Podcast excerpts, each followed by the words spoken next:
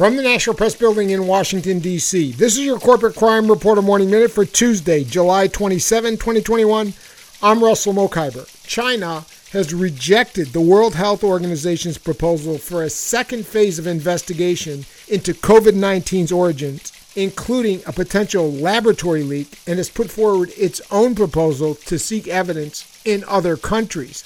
That's according to a report in the Wall Street Journal. We cannot accept this kind of plan for origin tracing, said Zeng Yixin, Vice Minister of China's National Health Commission.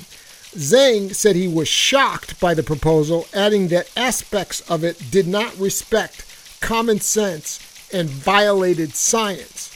Instead, he said Beijing had on July 4 submitted to the WHO its own proposal for a second phase of the investigation. For the Corporate Crime Reporter, I'm Russell Mokhiber.